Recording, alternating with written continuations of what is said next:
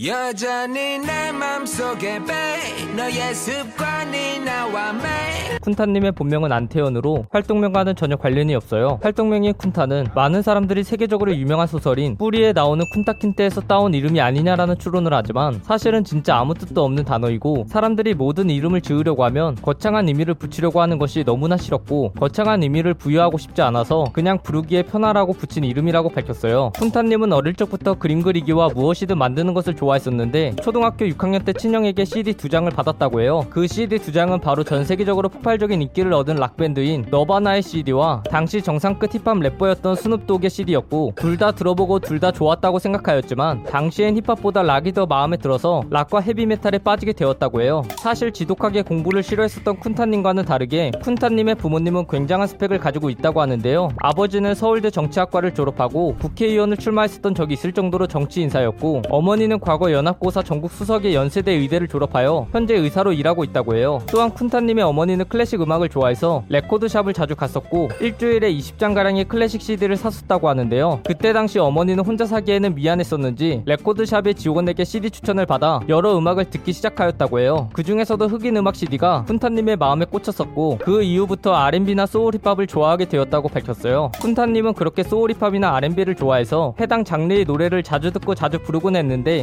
어릴 때부터 수술이 잘못된 탓에 일정 음역대부터는 목소리가 갈라지는 현상을 맛보게 되고 고심 끝에 노래를 포기하고 랩을 하는 방향으로 진로를 변경하였다고 해요. 그렇게 어릴 적부터 여러 노래에 관심이 있었던 쿤타님은 고등학교 시절에 친구 두 명과 함께 집시 탬버린이라는 힙합팀을 만들게 되었다고 하는데요. 팀원들끼리 모여 노래를 듣거나 연습을 하였고 고등학교 졸업하고 나서는 공연을 하기도 하고 앨범을 내기도 하였다고 해요. 게다가 집시 탬버린은 당시에 피타입, 이센스님 등이 속해 있었던 힙합 레이블의 조상님 격으로 불리는 가라사대 크루에 속해 있기도 하였 다고 해요. 그렇게 집시 탬버린으로 활동했던 쿤타님은 어느 날 멤버 중 한 명이 세계적인 레게 가수인 밥 말리의 No Woman No Cry라는 음악을 들려줘서 듣게 되는데 듣게 되는 순간 와 이런 목소리 이런 음악도 있구나 라는 생각이 들게 되었다고 해요. 그래서 얼마 지나지 않아 레게와 힙합을 접목시킨 뮤지션인 와이클리프 장의 노래를 들으며 레게 창법을 흉내내면서 노래를 부르기 시작하였고 레게에 완전히 빠져서 레게를 시작하게 되었어요. 사실 쿤타님은 처음에 밥 말리를 밥 딜런으로 착각하여서 밥 딜런이라는 가수의 노래를 모두